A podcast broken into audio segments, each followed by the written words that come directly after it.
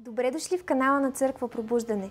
Ако все още не сте се абонирали, може да го направите чрез бутона Subscribe. Останете с това живото променящо послание. Писмото на Юда.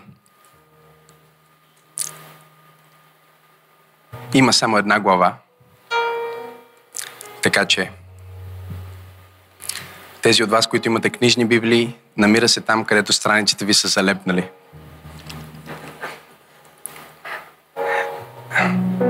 Никога няма да забравя деня, в който а, бях тинейджър. И любимата ми книга в Библията, сигурно до ден днешен в Новия Завет е а, Римляни. Любимата ми глава е 8 глава. Любими ми стих е 28 стих. Не е позволено да имаш любимо, но всеки си има така или иначе. И а, един ден започвах отново да чета Римляни и погледнах преди Римляни, българската Библия преди Римляни, и гледам отгоре пише Юда. И си казвам, кой е този? Да не би това да е някаква странна Библия, която има Евангелието на Юда. Искариот. Не, не става дума за Юда Искариот. Става дума за Юда, който е биологичният брат на Господ Исус Христос. Може да си представите. И той, а, както и другите му близки, освен майка му,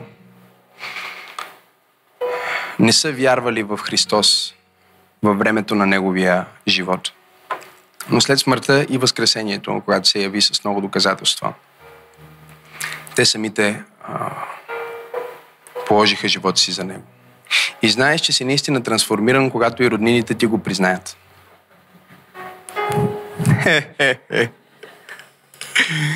А, знаеш, че наистина си помазан от Бог и че си постигнал нещо в живота, когато брат ти, нали, ти се възхищава и посвещава живота си да служи заедно с теб. Изключително, нали?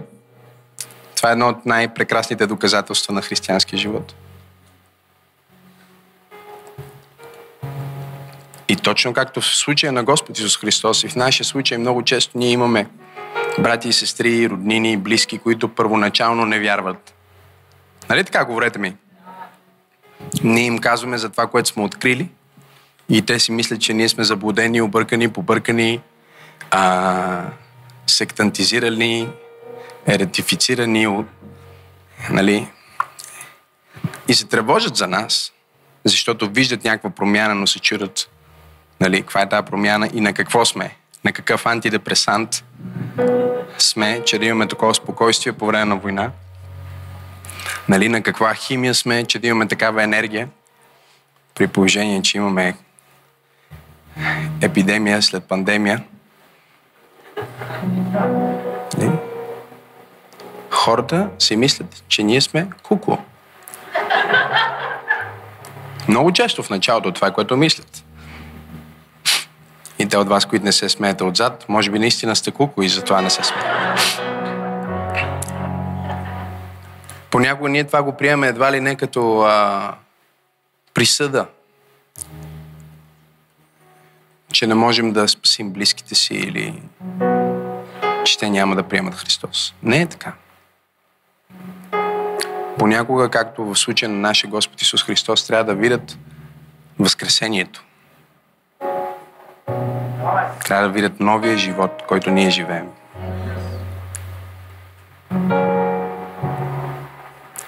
Този живот се превръща в такова свидетелство на Божията любов и позитивна промяна, че дори да, дори да не вярват, поне ще спрат да отричат. Така ли е, говорете ми? Въпросът е дали ние можем да издържим това, което става преди Възкресението.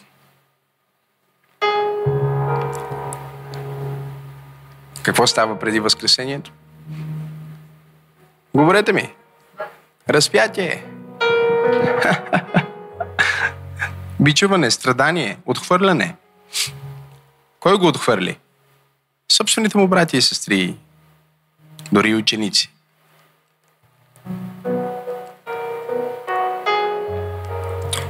Ние понякога си мислим, че тези неща едва ли не не са част от Божия промисъл и от Божия план. Толкова хора им е трудно да приемат това. Но това е част от Божия план. И част от Божия промисъл, включително за нашето израстване и за наша полза. Няма, няма възкресение без смърт. Така ли е? Няма царска корона, ако преди това не е имало венец от тръни. И така Юда, брата на нашия Господ Исус Христос, е бил пътуващ учител, проповедник, който е обикалял различните църкви и е преподавал и ние не знаем на коя църква той пише това писмо. И в началото на своето писмо той обяснява, че всъщност е искал да напише по-дълго послание, но спешността на това, което става в света, го е накарала да прати по-кратко писмо и в последствие евентуално казва, ще ви изпрата нещо по-солидно. Но така или иначе явно Бог е предвидил да работи в малкото. Благодаря за това, Амин. И в а, тези... Колко са? 25 стиха. Всъщност, той успява да опише толкова много, че дори, дори до ден днешен а, повечето проповедници странят от това да проповядват специфично тези пасажи, защото тук се говори за архангели и ангели, за паднали ангели и за светове под земята и има цитати от а, книгата на Енох и също така от книгата на Моисей. Апокривна литература, която днес а, ние я нямаме в съвременната Библия или в така наречените а, канонични послания. Това не пречи на Юда да, да цитира и да използва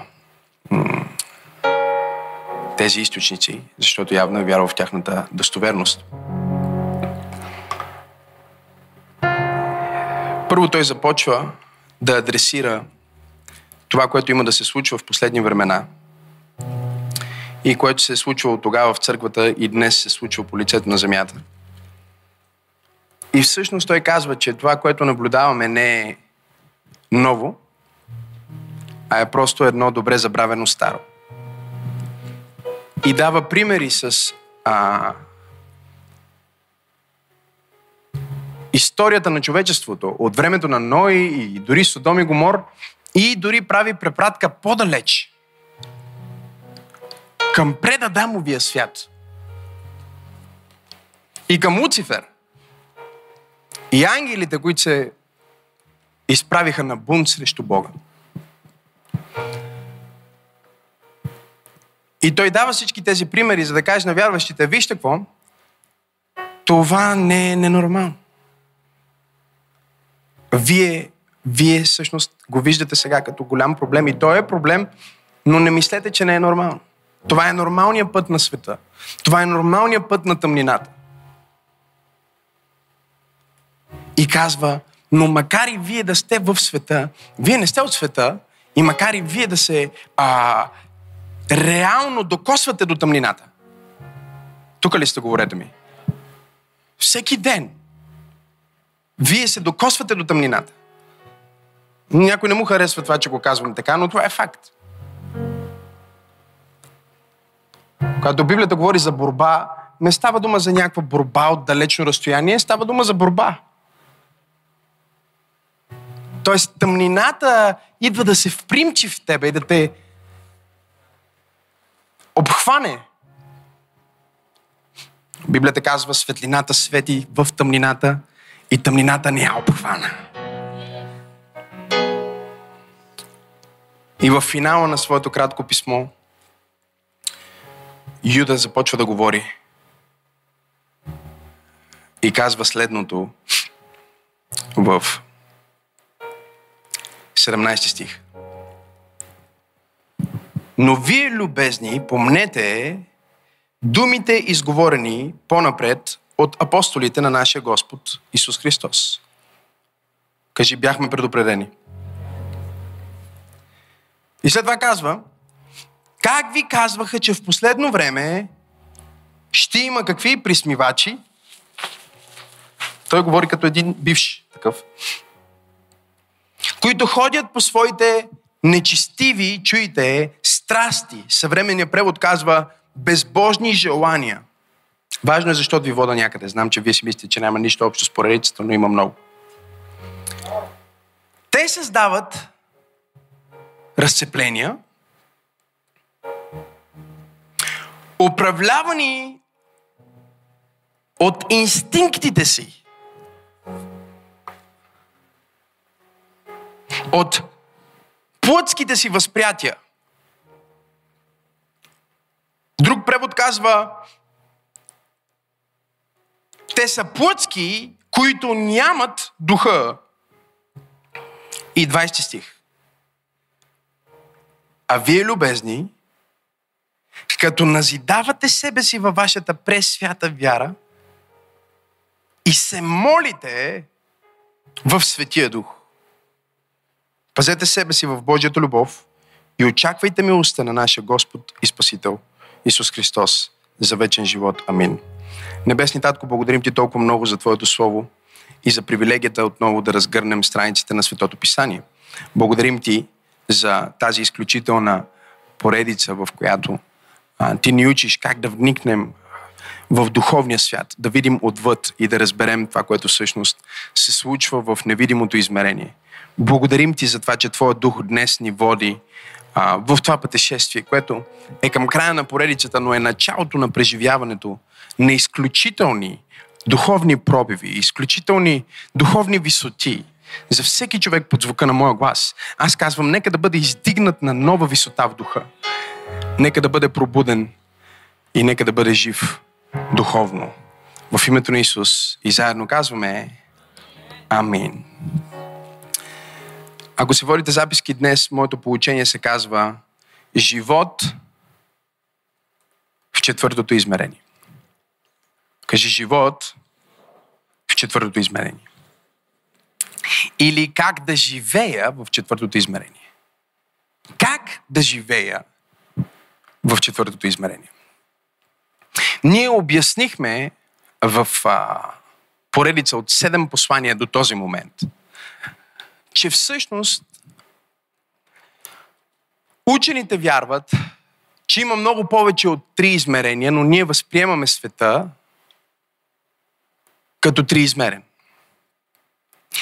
И един от начините да си представим как би изглеждало и какво би представлявало следващо измерение, не е да го визуализираме в съзнанието си, защото ума ни учи посредством сравнение и така, ако няма с какво да го сравним, няма на какво да го уподобим, ние не можем да го разберем. И процеса на научаване е процес, в който ние вземаме нещо непознато и го налагаме на нещо познато, така че непознатото да стане познато.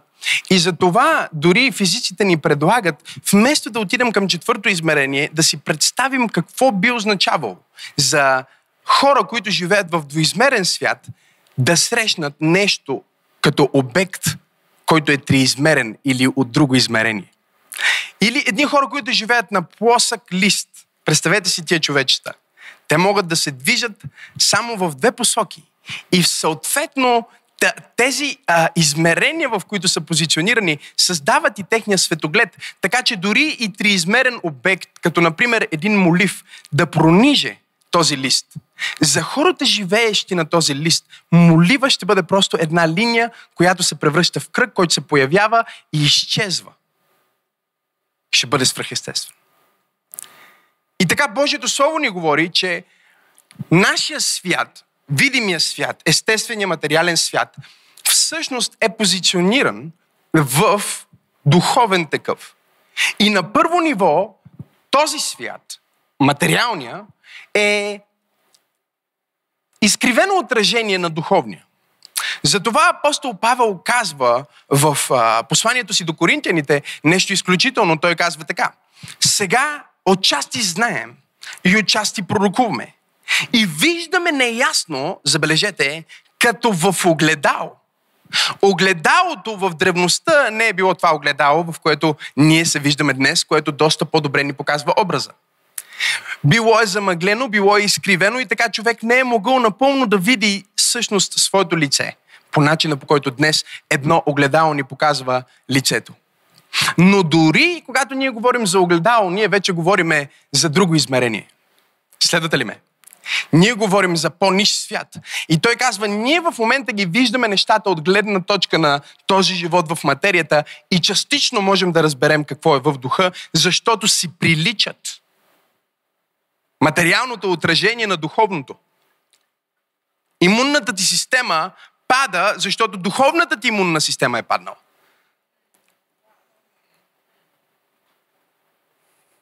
Не знам дали има хора, които следват това получение. Днес науката го доказва, че огромна част от физическите състояния, които ние наричаме болести, всъщност са резултат на процеси, които се случват в човешката психика или в душата. В невидимото измерение става така, че ти си притеснен, стресиран и депресиран – и това буквално рефлектира на твоя циркаден ритъм, рефлектира на кръвното налягане, рефлектира на захарта, рефлектира на хормоните, рефлектира на всичко, което тялото ти произвежда. Защо? Защото всъщност всяко следващо измерение властва над по-нишото. Така че ако ние кажем, че имаме духовния свят, духовния свят властва над материалния свят. Халилуя на Бога за това.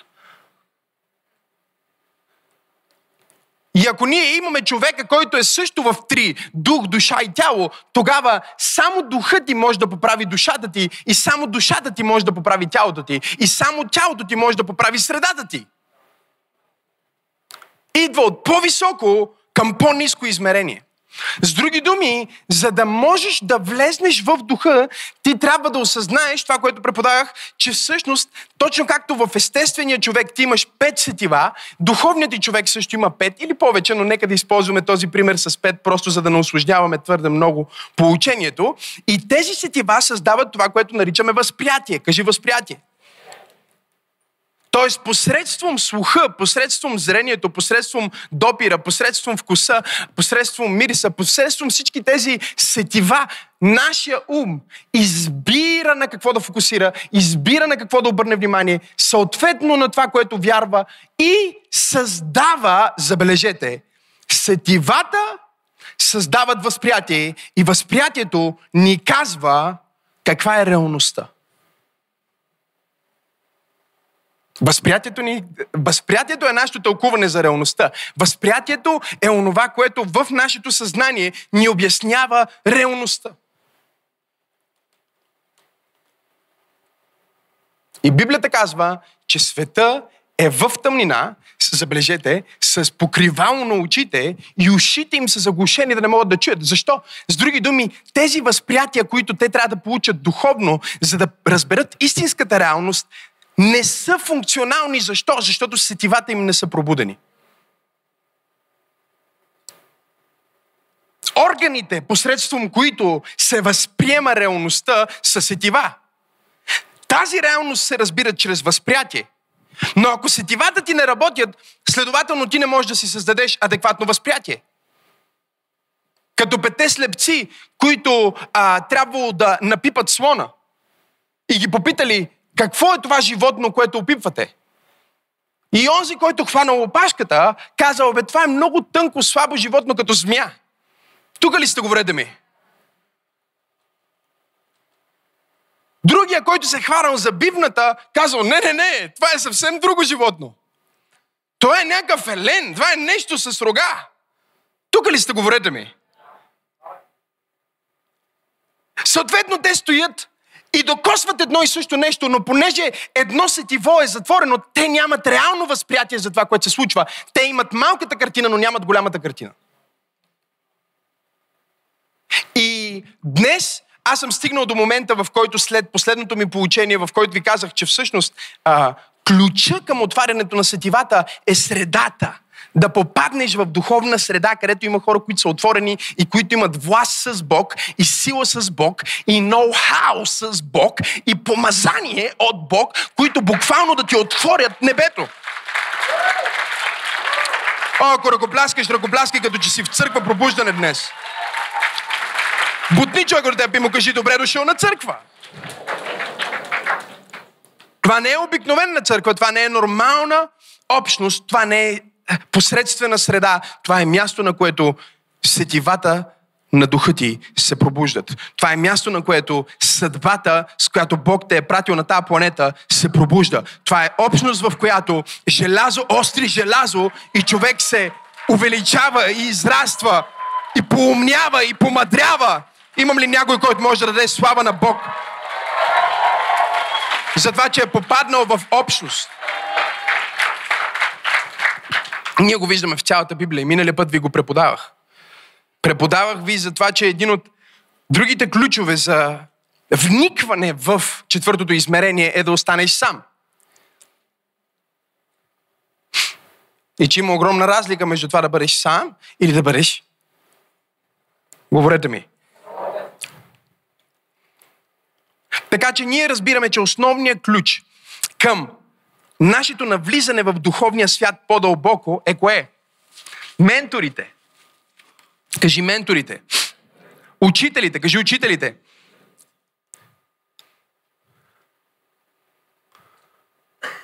Учениците. Кажи учениците. И приятелите. Кажи приятелите. Хората, с които ти ходиш.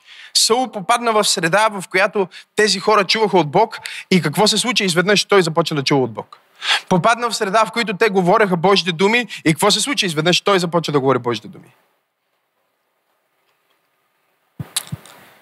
И в момента, в който той напусна тази среда и забрави, че онова, което му е дадено е за служение, а не за него самия, а там започна неговото падение и отново запушването на неговите духовни сетива.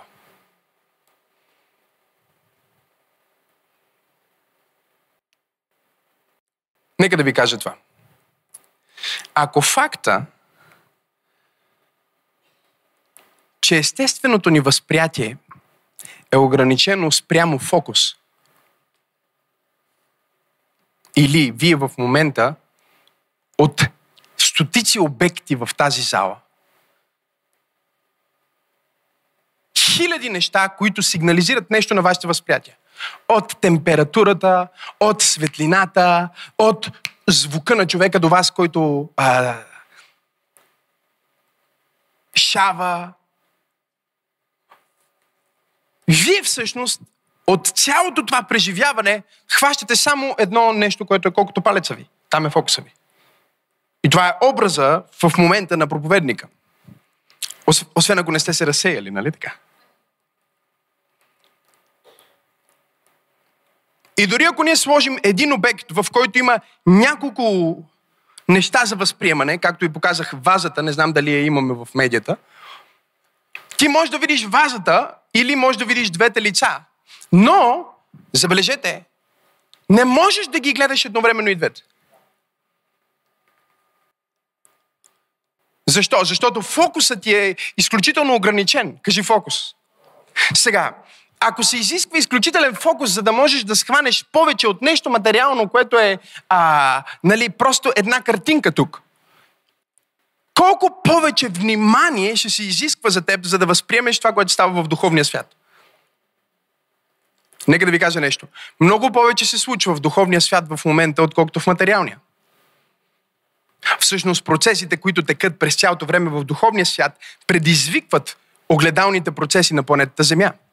И затова ние четем, че когато един архангел на име Гаврил слезне за да се срещне с Данаил, каза така, от първия ден, в който ти се моли, аз бях изпратен от Божия престол. Но докато стигна при теб, аз минах от третото небе през второто. И преди да дойда тук, в първото, в твоята атмосфера, аз бях спрян в една битка, един конфликт, който се случва в небесата. И там бях задържан. За това, което за теб е 21 дни. В твоето възприятие, а за мен е нещо друго. Не знам дали има хора днес в църквата. Докато дойде Михаил, един княз от моя свят, Архангел Михаил, и аз сега съм тук при теб, за да ти отговоря, че всъщност Бог те чу от първия ден. Но ако ти беше спрял да се молиш, нямаше да стигна до тук, защото твоите молитви ме докараха до тази среща. И след това започва да му разказва за бъдещето на света и му казва за войната в небето и след а, десетки, стотици години същата война, за която той е вникнал през духа, се случва на земята. И империята, която е отблъсквала а, друга в измерението на духа, изведнъж това се случва на планетата. С други думи, ако ти можеш да вникнеш в духовния свят, ти винаги ще бъдеш 21 дена по-напред. Ако можеш да вникнеш в духовния свят, ти винаги ще бъдеш 21 срещи по-напред. О, ако ръкопляскаш, ръкопляскай, като че разбираш какво проповядва. Ако ти можеш да вникнеш в духовния свят, ти ще бъдеш по-напред с това, което става в света и ще бъдеш подготвен. Кажи подготвен. Затова виждате тези служения на духа по целия свят, които бяха подготвени за всичко, което стана в света. А някои дори не просто бяха подготвени, а подготвяха. Не 21 дни по-рано, а в първата неделя на 2022 година. Цяла проповед и цяло послание за това как ще има война, за това как ще има економическа криза, за това как хората ще се редат на опашки. Всичко това е казано. Откъде е възприето? От, от, от неща, които се възприемат, чуйте ме, чрез духовните сетива, чуйте сега внимателно, възприемат се, готови ли сте за това, през духовният ти човек, чуйте сега внимателно обаче, и се разбират като реалност от ума ти.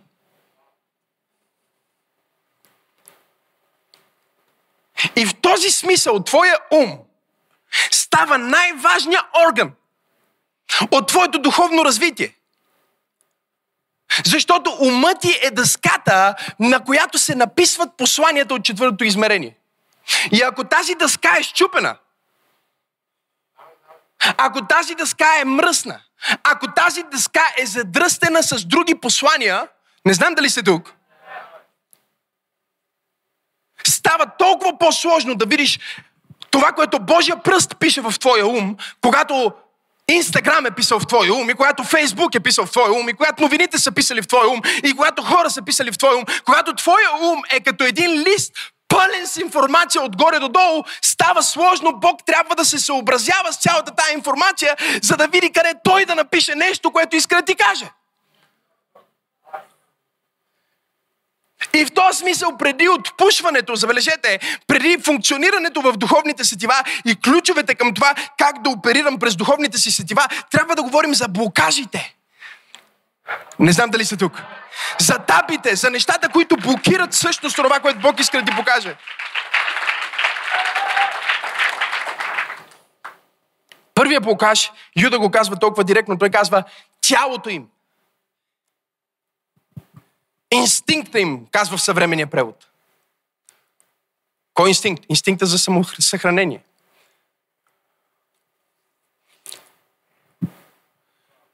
Да. Животински инстинкт. Но пастор, ти като кажеш животинския, хората си мислят, че говориш за еволюция. Не бе, говорим за теология. Бог те създаде от као. И създаде животните от какво? Говорете ми!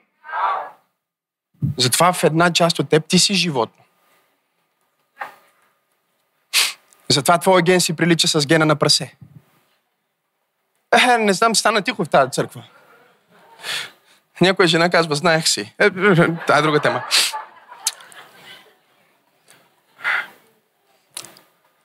Сега, ако ти разбираш в момента, че в твоето тяло, кажи в моето тяло, има нещо, което ти пречи да разбереш какво Бог иска да разбереш. Което Юда казва, вашето естество или вашия инстинкт за самосъхранение. Инстинктите ви ви пречат да вникнете в това, което Бог иска да ви покаже. Инстинктите ви ви ограничават и ви казват спри до този свят. А духа ви казва свържи се с другия свят. Вземи информация от другия свят. Повярвай в другия свят. Разбирате ли? Какво казва материята? Материята казва, не можеш да ходиш по вода. Какво казва духа? Е, ще хода въпреки това. Но отново се превръща в, в, въпрос на знание. Кажи знание. И се превръща в Римляни 12 глава. Превръща се, запишете си този пасаж, в въпрос на знание и въпрос на обновяване на ума, защото, вижте, според всички закони, познати на човека, всички физични закони и въобще а, здравия разум, една пчела не може да лети. Разбирате ли, че това е невъзможно? Тялото е твърде тежко. Крилете са твърде мънички. И според всички физически закони, това е абсурдно. Това няма как да стане. Но пчелите летат въпреки това. Защото не знаят, че не могат.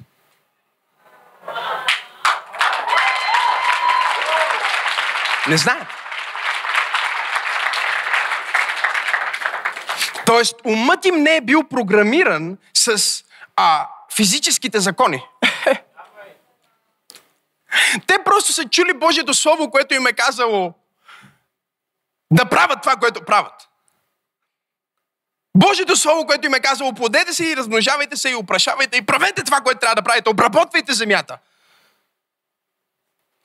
И те са чули това слово от четвъртото измерение, защото Бог говори пчеларски.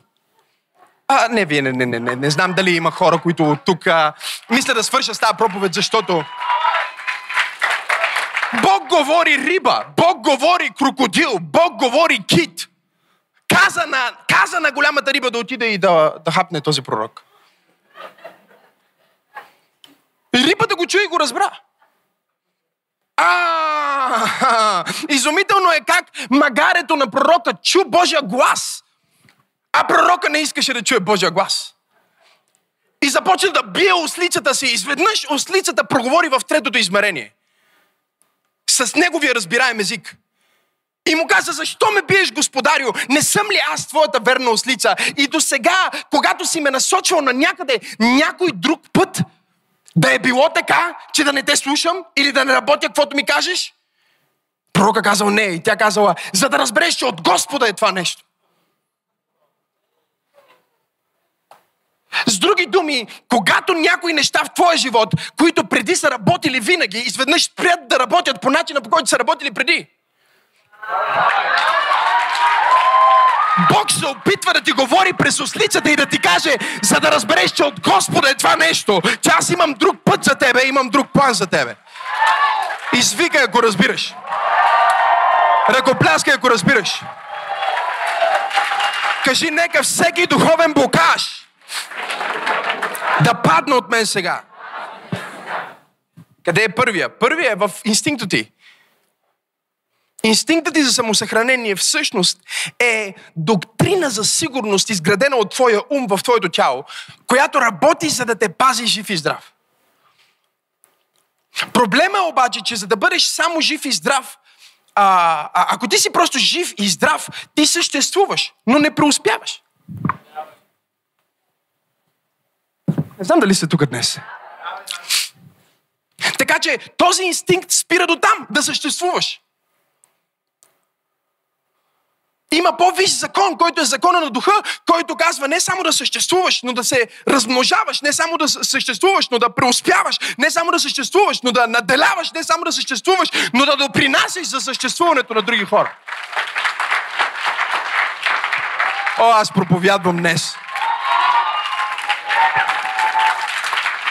И сега, тези два закона, казва апостол Павел, откривам, че работят в, в моето тяло. Единият е закона на духа, другия е закона на тялото. Закона на тялото е в себе съзнание, в себе критика, в аз не мога, в я внимавай, какво мислят те за мен, какво ще кажат те за мен, как ще изглеждам, какво ще стане. А закона на духа казва, аз съм изпратен с мисия, аз трябва да послужа, Бог иска да ме използва, аз ще стъпа на водата, ще направя невъзможното.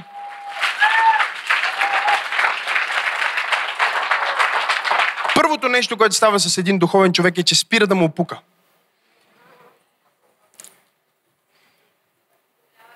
Така че ако все още много ти пука какво мислят, какво казват? Да, първото нещо, което става с един духовен човек, е, че спира да го интересува как ще бъде възприят от материалния свят. И спира да живее за егото, спира да живее за аза и започва да живее за Бога. Вижда се като разрешение, не като проблем. Това е първото, което става. Така че някой казва, аз съм духовен, защото от 10 години съм в църква. Не, не си. Защото все още, когато някой вика в църквата, ти се притесняваш да извикаш, защото да не се притесни от теб. А искаш да извикаш. Но инстинктът ти за самосъхранение казва, не дей сега, не е добре така. По-тихо. Нали? Не знам дали преподавам... А... Дори някой седи до теб в момента. Притеснява се да ръкопляска, защото е българин. В България не пляскаме така. В България не викаме толкова много.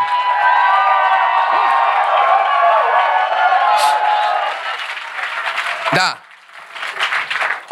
Това е което, нали, това е инстинкта. Бъди като всички останали. Нека да ви питам, как са всички останали? А? Бъди като повечето. Ама как са повечето? Повечето са грозни. Не защото Бог така ги е създал, а защото не са се погрижили за това, което Бог е създал. Стана тихо в тази презитарианска църква. Повечето хора работят работа, която не харесват. Да говоря ли за повечето? Да, да, да, всеки ден стават и казват, ох, пак ли, леле, ужас. Затова лелката в гишето, когато ти продава билетче за метрото, те гледа като че си изял обяда. Да, защото не харесва това, което прави, защото не иска да, да, да ходи там. Повечето хора са болни, повечето хора са бедни или на ръба на бедността. Не знам дали преподавам в раната Така че, до кога ти ще искаш да бъдеш повече българин, отколкото християнин? Докато го искаш, никога няма да станеш духовен.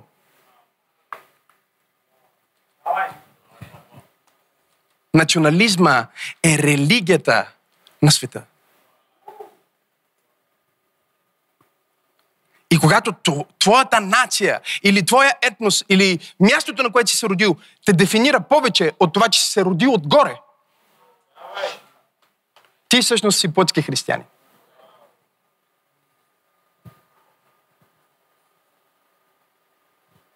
Ама на какъв се правиш? На небесен човек. Кажи, аз съм небесен човек. Тоест, цялото ти поведение и целият ти живот трябва ти да вземеш сега Библията, Новия Завет и да видиш какво пише в Библията за теб. И да кажеш, аха, значи това съм истинския аз. А този, който съм сега в момента, не, това е старото аз. Това е фалшивото аз. Това е аза изграден от, от къде съм роден, на колко години съм, какъв пол съм, къде съм пораснал, кой ме е травмирал, кой ме е предал. А какъв е висше аз? Висше аз е от Бог, пълен с светлина, пълен с любов, пълен с сила. Да, но за да бъдеш висше аз, искам да забележиш това, за да бъдеш висше аз, трябва да кажеш, аз съм повече небесен, отколкото земен. Аз съм повече Божий служител, отколкото човек на планетата Земя. Аз съм повече християнин, отколкото българин. Е, стана тихо в тази презвитарианска църква. Да! Аз съм повече християнин, отколкото българин трябва да каже българина. Аз съм повече християнин, отколкото евреин. Трябва да каже евреин. Аз съм повече християнин, отколкото циганин. Трябва да каже циганина. Аз съм повече християнин, отколкото гърк. Трябва да каже гърка. Затова апостол Павел каза, няма вече гърк или юдейн. Нито женски пол, нито мъжки пол. Нито млад, нито стар. Но има само едно ново творение в Исус Христос.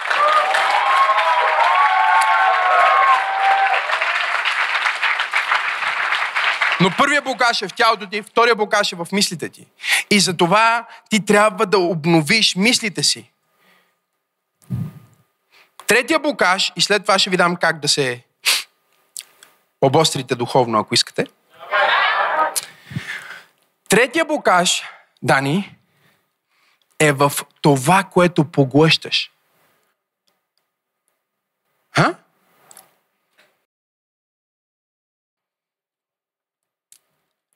И разбира се, тук говориме а, а, физически, духовен, интер балистичен закон. Интергалактически закон. Ти си това, което поглъщаш.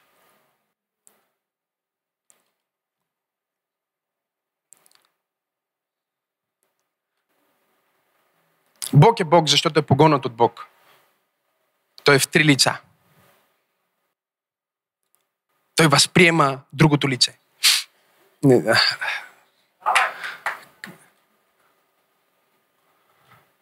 Дори в материалния свят казват, че ти си това, което ядеш. Така ли е, говорете ми?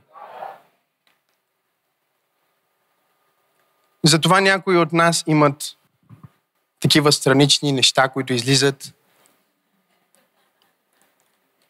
И лицата ни вместо прави като на човек започват да приличат на кръгли като на свиня.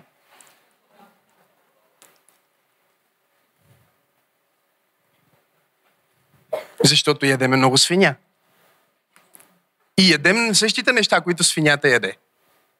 А, Исуса Христе. Не им харесва тази проповед, не им харесва, не им харесва. Те искаха духовни възприятия. Това е духовно възприятие. Ти си това, което поглъщаш. Така че, ако ти поглъщаш всеки ден страх и притеснение или съревнование или сравнение през социалните мрежи, това си ти. Твоята комплексност всъщност е изградена от комплекси. Затова животът ти става сложен и комплексен. Защото ти си пълниш живота с това, което става в материалния свят. И същевременно казваш, искам да бъда духовен. Но блокажа е какво пълниш. Блокажа е какво възприемаш всеки Божи ден. Затова аз казвам, когато се събудиш сутрин, не се обръщай към айфона ти. Знам, че е трудно. Знам, че 90% от нас го правим. Ако трябва, извади го този телефон, не си го дръж до главата, служи го на няколко метра от теб. За да не възприемаш вълните, които излъчва. Стана тихо в тази презбитерианска църква. Знам, че е трудно. Защо? Защото инстинктът ти за самосъхранение, какво иска? Искат всяка сутрин да отидеш към нещо познато. И затова си изградил навик, в който всеки ден се обръщаш и си взимаш телефончето и отваряш и дори преди да мислиш с главата ти, ти вече си натиснал конкретна апликация. Да, даже някой от вас сутринта се протегнахте, казахте, ще взема да чета Библията. Преди да усетите, бяхте в Фейсбук. И си казваш, какво прави пръста ми? За Бога. Аз искам да кликна на, на Библията и кликвам на Инстаграм. Хайде, говорете ми. Защо? Защото тялото е автоматизирано посредством а, инстинкт. И тази автоматизация те прави зомбиран.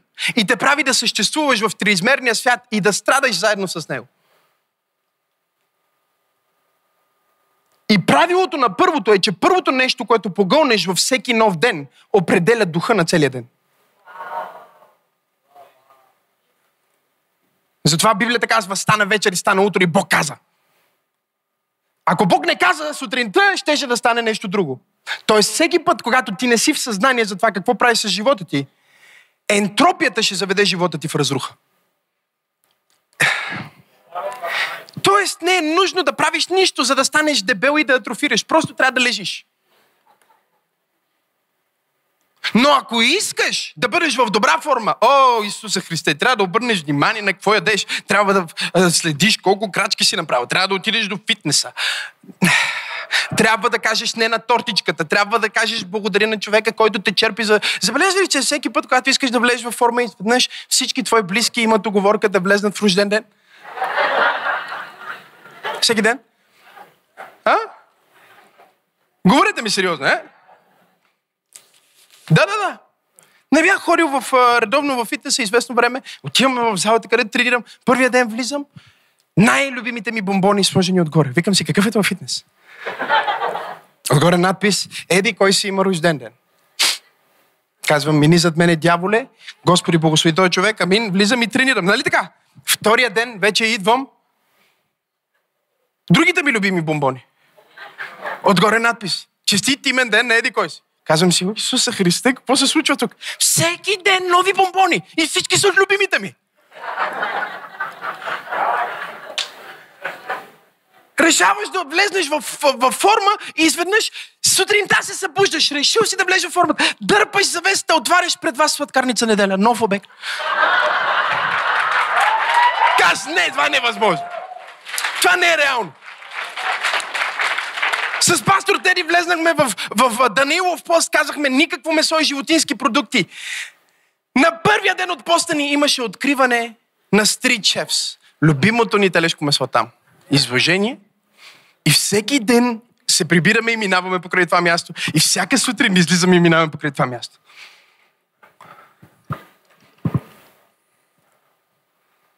Това обаче а, а, ти дава да разбереш, че целият свят, този триизмерен свят, наистина е паднал в грях, както Библията казва.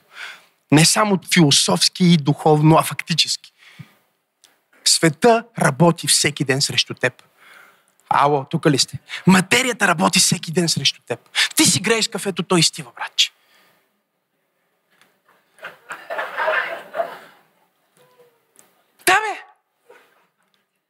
Може би си фанатизиран като мене. Аз взимам вряла вода и наливам в чашата си вряла вода, за да стане вряла чашата ми. Махам водата, пускам си кафето, избирам на машината да е най-топлото възможно. И пак изтива. Кажи ентропия. Тоест, хората, които са движени от само три измерения, те са роби на ентропията и грехопадението. Разберете, че ентропия е физическият термин за грехопадение. А не знам дали разбрахте какво казах тук. Така че ето какво се случва сега. Той ти казва, ако искаш ти да възприемеш повече и да функционираш като повече, първо трябва да работиме върху твоето тяло. Твоето тяло, буквално, а, материалната ти част, с какво се пълни, с какво се храниш, какво възприемаш. После трябва да работиме върху мозъка ти, какво мислиш. И ежедневно, на всяка сутрин, на всеки ден, в който се събуждаш, какво е първото? Защото първото определя духа на целия ден.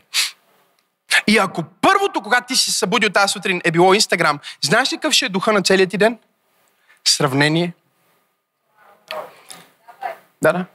Защото колкото и да си отслабнала, винаги, когато отвориш Инстаграм сутрин, има някоя по-слаба от теб. Казваш си, имам прогрес. Сутринта отваряш Инстаграм, гледаш Ива Друмева. Сега тя е сестра в, в Христа, но ти искрено и завиждаш. Или ако си мъж, нали, виждаш Ива Друмева, поглеждаш твоята жена, казваш, това радо. Не, сега, не пляскайте, не пляскайте. Знам, че, знам, че вие сте вярващи, вие такива неща не ви влияят, но нека да ви кажа, медиите са създадени за това. Те са създадени за да накарат всеки човек, който влиза вътре, да бъде поробен. И затова работят с двете най-движещи неща за инстинкта за самохранение. Болка и удоволствие. От едната страна гледаш с ръчице, някой те е харесал. От другата страна болка, защото тя има 6000, а ти имаш 6. Един брат от църквата а, беше споделил снимка на нас двамата и след това аз взех и споделих снимката и той вижда, може би са минали 40 минути или колко след като аз споделих снимката във Фейсбук и той казва, леле, ужас. Аз три дена като пиленца ги забирам тия лайкове. Ти за 45 минути 360 човека ти харесаха. Ужас! С други думи, веднага ти си правиш някакво сравнение, което ти говори обратно в твоята идентичност, че щом ти нямаш толкова много лайкове, значи ти не си толкова важен. Стана тихо в тази презбитерианска църква. И знаете ли кое е най-бруталното? Най-бруталното е, че ти можеш да гледаш профила на Ива, понеже дадох пример с нея, и да се сравняваш, че тя има 100 хиляди колко там кусор последователи, а пък Ива гледа профила на някой, който има 1 милион. И никой не е напълно доволен от себе си. И излизаш в деня ти по този начин. Колко духовен си всъщност? Колко Бог може да направи при положение, че ти си започнал деня ти с сутрещия Бог?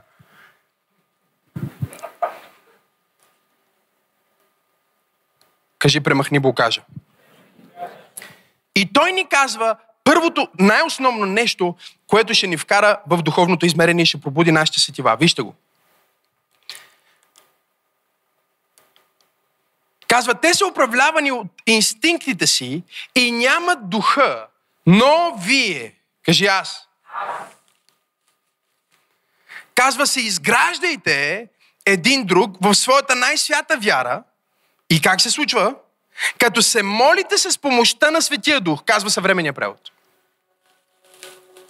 Харесва ми съвременния превод, защото го казва малко по-разбираемо. Моя превод казва, като се молите в духа. Кажи в духа.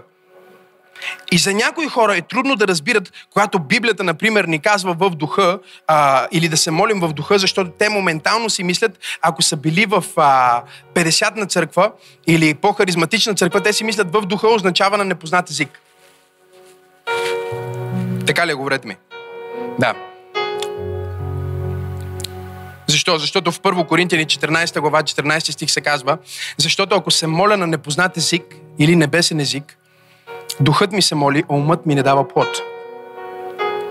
Или, когато се моля венци на непознат език, духът ми се моли, а умът ми не дава плод. Но разбери какво значи това.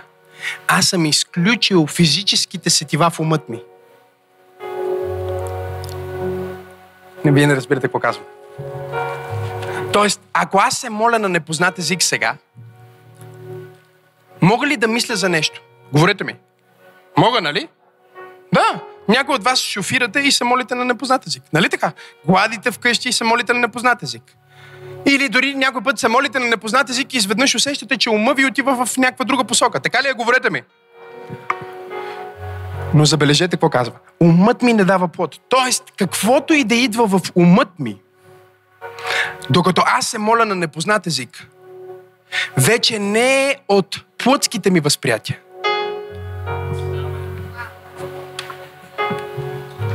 Манти Кароле. Вече не от плътските ми сетива, а от духовните ми такива.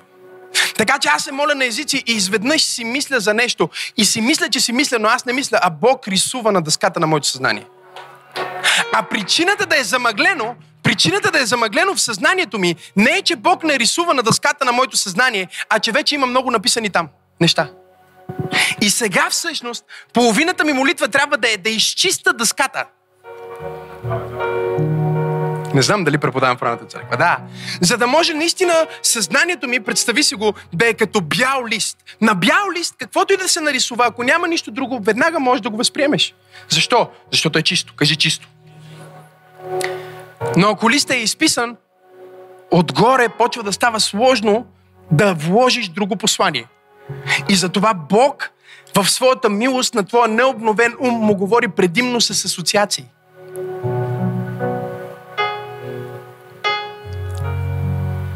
Тоест той взема нещо, което ти е на теб в главата и го свързва с нещо, което той иска да ти каже.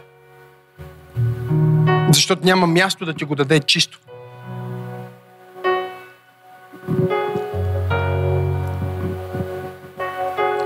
Стана тихо в тази презитарианска църква. А когато ти си в Римляни 12 глава и обновяваш твоя ум, буквално да обновяваш означава едно, че почистваш и друго, че ти влагаш самите думи, самата азбука, която Бог иска да използва, за да ти говори. И сега е само въпрос на Бог да повдигне този стих и другия стих и тази мисъл и това нещо, защото то вече е посято в главата ти чрез четене на Библията. Чрез слушане на проповедта. Кажи най-важният процес в християнския ми живот е обновяването на ума. И вижте какво казва той. Какво ще правя тогава? Ще се моля, чуйте сега, с духа си, но ще се моля и с ума си. А защо ще се моли с ума си? Защото ще се моля на разбираем език. Е, защо да се моля на разбираем език? Ами моля се на разбираем език, така че да се чувам, за да може и аз самия да се чуя. Защото вярата идва от слушане. И затова, когато ти се събудиш сутрин и кажеш, Боже, благодаря ти, че аз съм благословен. Едното е, че ти си го казал на Бог. Второто е, че ти си го казал на духовния свят. Третото е, че думите ти се материализират. Но четвъртото е, че всъщност ти вече вярваш в това повече, защото си се чул да го казваш. И Това е проблема с негативната изповед, когато ти казваш тъп съм, тъп съм, тъп съм. Фактически ставаш по-тъп. По същия начин, по който казваш силен съм, силен съм, силен съм. Фактически ставаш по-силен. Защото си хванал повече вяра на това, което си казал. Подвизи? Подвизи? Подвизи? Пред всяко и за всяко нещо, което сложиш тази кратка дума, която каза тук що, ще се превърне в реалност в твоя живот. Аз не мога. Аз не знам. Става реалност. Подвизи? Аз съм успешен. Аз съм помазан. Аз съм силен. Става реалност. И завършвам. Вижте какво казвам. Ще се моля с духът си, ще се моля с умът си, ще се моля на български язик, ще се моля на небесен език.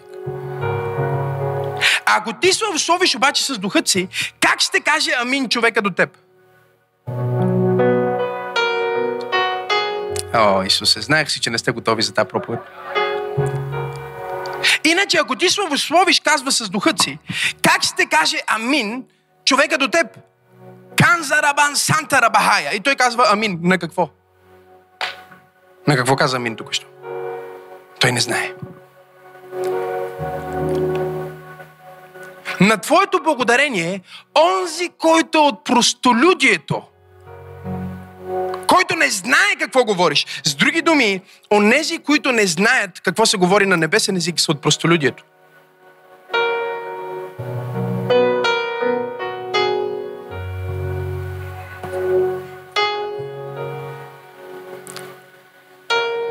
Онези, които не говорят на небесен език, са от простолюдието. Тоест, те са прости. Те са по-семпли хора. Тук не става дума за простолюдие или семпъл на база образование или колко книги си прочел, а на база духовност. Забележете какво казва. Онези, които не ви разбират, те са от кое? Те са от простолюдието. Така че когато ти си в църква, за това е по-добре да не говориш много на непознат език. Защото онези, които са от простолюдието, те само ще се чудят какво бръщолеви този. За тях това е просто бръщолевене. Но ако има някой, който е в духа, който също има дъра на непознат език, той вниква в това, което казваш. Как? Под формата на мисъл. Тоест ти казваш Шикарамансая, а той вече почва да мисли, Бог ми дава пробив. Той чува нещо в това, което ти казваш. Стана тихо в тази презвитарианска църква. И затова а, всъщност кръщението в Светия Дух с белега говорене на езици става толкова важно в нашата християнска вяра, защото това е вратата към свръхестественото. Разбирате ли? Или ако кажем, че молитвата е вратата, тогава ключа за вратата е това. Ти можеш да се молиш и от другата страна и пак ще има ефект, но ще е много по-силно да се молиш от другата страна, отколкото от тази страна. Коя е другата страна, пасторе? Едните хора се молят от земята към небето, а другите хора, според Ефесяни, се молят от небето към земята.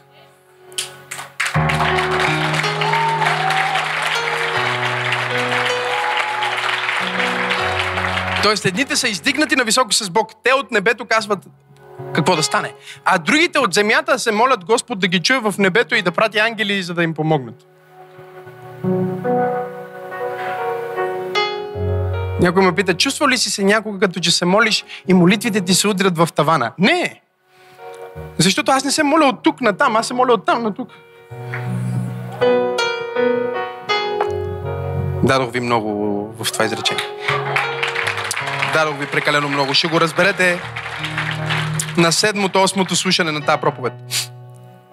Защото ти казва, наистина благодариш добре. Тоест, Господ те е разбрал какво си казал. Но другият не се назидава. Човекът до теб, който не разбира какво си казал, не се назидава. Благодари на Бога и аз, благодаря на Бога и аз, че говоря повече езици, става дума за духовни езици, от всички ви. Обаче в църквата предпочитам да изговоря пет думи с ума си на разбираем език, за да наставя другите, а не 10 000 думи с непознат език. С други думи, погледни човек от тебе и му кажи, в църквата аз съм тук, за да назидавам, да насърчавам не себе си, а теб. Тоест, духовният човек вече не ходи на църква само за да му е кеф на него и защото пастира много му помага, а защото той всъщност идва да назидава. Той е друг, на друго ниво е. Той идва, защото осъзнава факта, че аз съм на този стол в момента и този човек стои до мен, аз му служа, аз съм благословение за него. Ще срещна някой в фоето, ще доведа някой в неделя, аз по този начин служа. Аз не отивам на църква само за да приема, аз отивам за да дам. Това е духовният човек. Плътският човек идва само за да му се оправят проблемите и затова, когато му се оправят проблемите, спира да идва. Духовният човек вече идва, за да помогне на другите с техните проблеми и затова никога не спира да идва, защото винаги има някой с проблеми.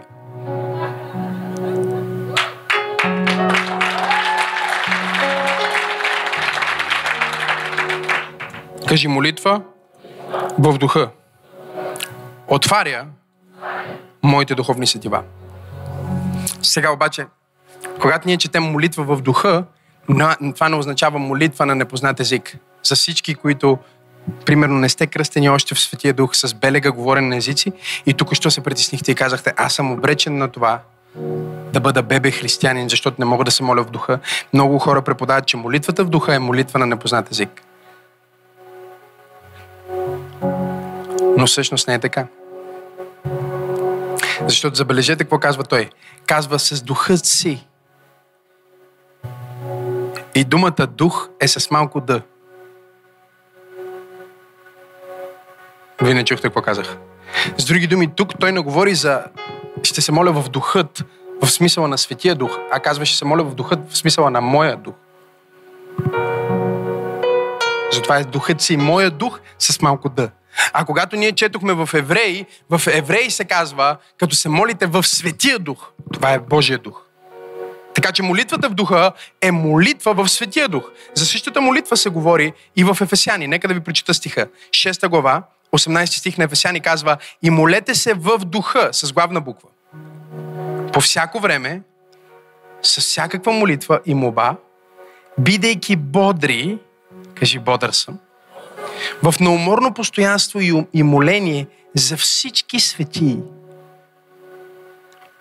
Така че тези три пасажа, всъщност, един от тях ни говори за молитва в духа, която е с духа, влизам в духа. Тоест, моляки се в духа, с духа си, влизам в духа на Бог. А другите два пасажа ни говорят в молит, за молитва в духа, която означава, че аз започвам да се моля, но не се моля от моето възприятие физически, а първо влизам в съзнание за Бог и оттам се моля. В този смисъл някой може да се моли на непознат език и пак да се моли в плътта. Защото не е влезнал в съзнание за Бог. Не знам дали разбирате какво казвам или. Тоест, аз го наричам механична молитва на езици. Там нещо бръщолевита на ника, но нищо не става. Защо? Защото не е в съзнание за духа. Знаете ли какво означава молитва в духа? Ето какво означава молитва в духа. Готови ли сте? Молитва в духа означава, че ако аз започвам, например, моята молитва по модела на Отче наш, защото Отче наш ни дава модел. Отче наш, който си на небесата, да свети името ти. Това е хвала, благословение на Бог. Така започваме, нали? После има молитва за прошка, нали? Прости ми греховете и не ни въвежда в изкушение. Нали така? Това е изповед. После обаче има и молитва за снабдяване, нали така? С молитвата казва, снабди всяка нужда. Така ли е? Говорете ми. Тоест има етапи на молитвата. Но тази молитва свършва как? Защото е Твое царството. И славата и силата сега и завинаги. С други думи, в края на тази молитва ти си вече в съзнание за духовното. Ти си вече в духа. И сега, каквото и да се молиш, не знам дали, не знам дали някой схваща това, което преподавам днес. Знаех, че не сте готови наистина. Взех 7 недели и пак усещам, че загрявате постепенно. Тоест, практически, ако аз съм дошъл пред Бог, забравете молитвата Отче наш, защото не го разбрахте това. И просто се моля с моята молитва. О, Господи, моля те, помогни ми, дъщерите ми имат изпит, мъжа ми нещо не е добре емоционално, мен ме боли кръста, благослови ни, благослови пастора, благослови църквата, благослови всички хора в името на Исус. Това е малко се едно, както се молят моите деца. Те така се молят. Нали? Но тази молитва още не е молитва в духа, защото тази молитва все още не е поискала помощта на духа за това, за което се молиш. Тази молитва не е питала духа за какво се моля, а е започнала директно според това, което е възприето от естествения свят. С проблемите ми, с притесненията ми, с какво се случва в ситуацията ми. Нали така? Схващате ли го този път? Говорете ми дали го схващате за да. А духа, молитвата в духа, казва сега, м- Псалм 46, мисля 10, казва, а, или 49-10, провери го, казва, отихни и знай, че аз съм Бог. Отихни. А? 46-10. Отихни и знай, че аз съм Бог. Тоест, докато ти започнеш дъра бъра 100, дъра 5 проблема и 6 сделки, ти си все още в плътта. Това не е проблем, защото в етапа на приближаване до Бог трябва да минеш през плътта. За да стигнеш до душата и да влезнеш в духа.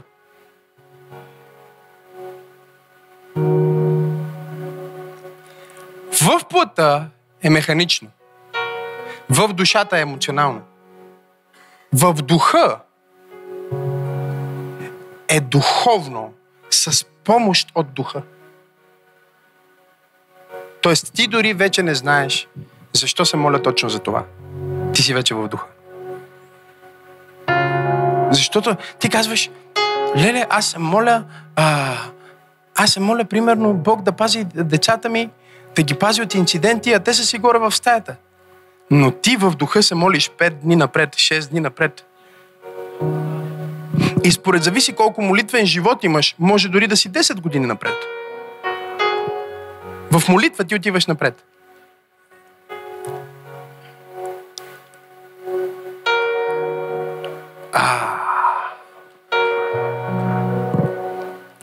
Знаеш ли какво прави молитвата? Молитвата те въвежда в четвърто измерение. Време пространство, тук сега. И през силата на твоята мисъл, насочена не от теб самия, а от Светия Дух, затова е молитва в Духа, ти вече отиваш в бъдещето, от настоящето, за да можеш да живееш в настоящето, като че си от бъдещето. И молитвата прави това за теб.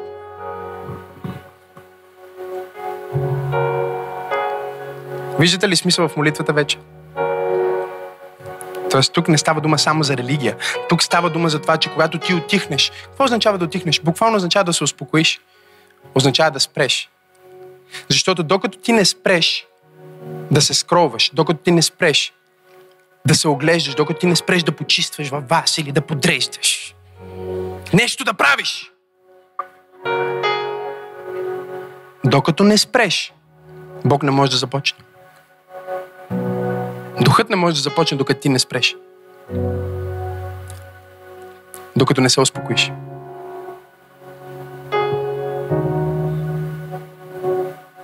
И ти изпускаш всичко, което Бог иска да ти покаже в молитва, когато молитвата ти е била само дъра, бъра, сточе, дъра.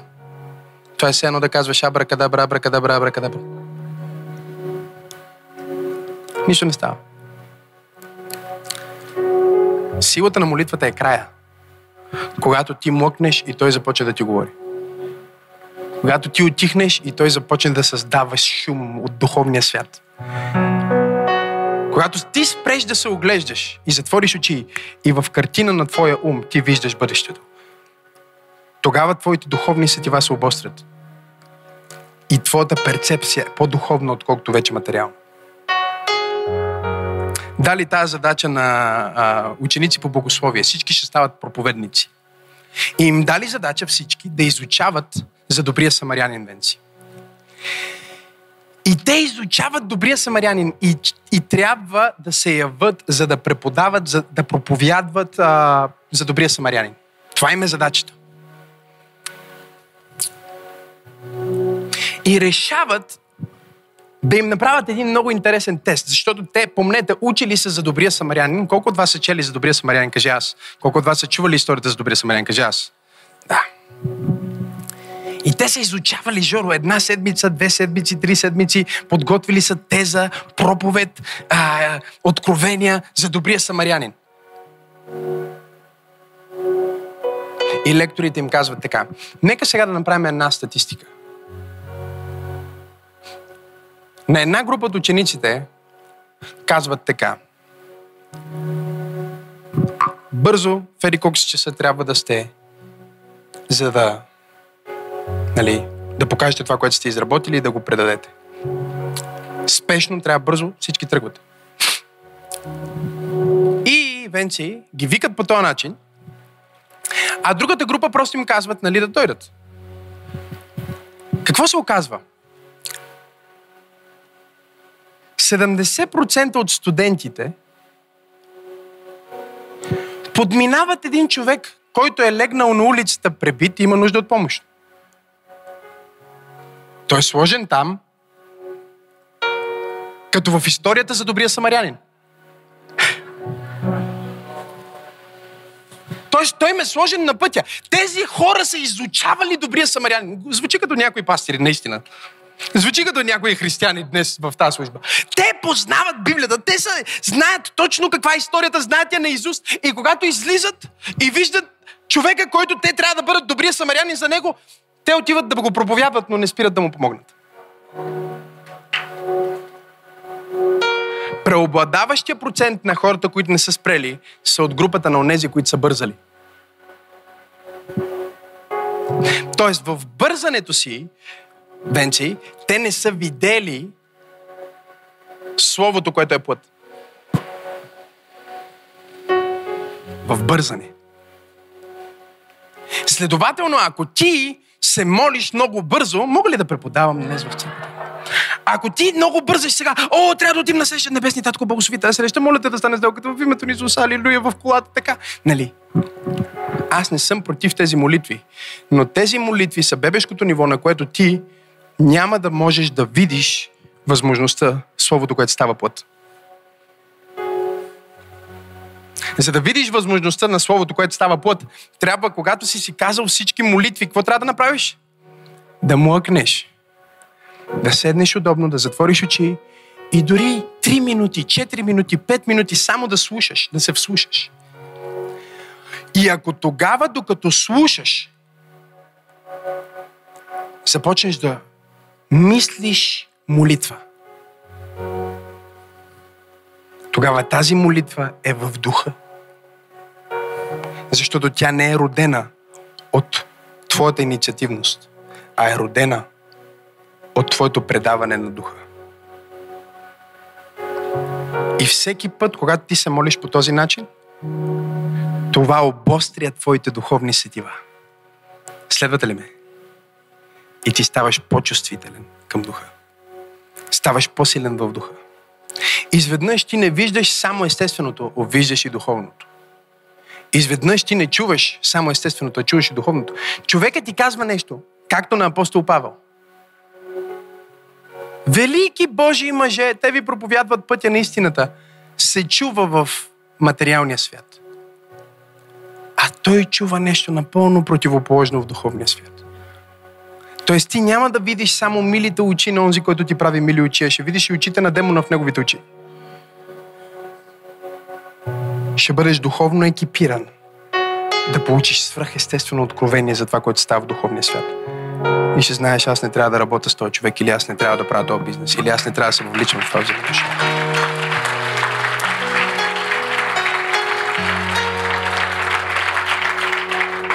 Очевидно, другия път ще ви дам още няколко неща и другия път ще бъде финала. Обещавам, на тази поредица.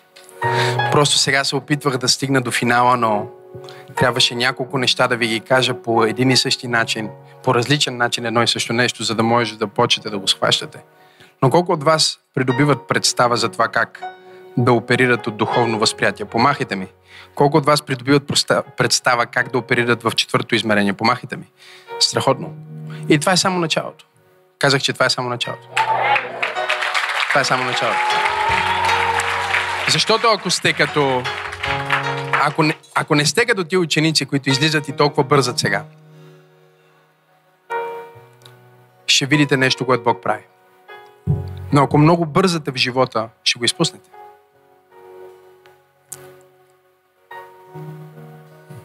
Ако много бързате, може да се окаже, че пропускаш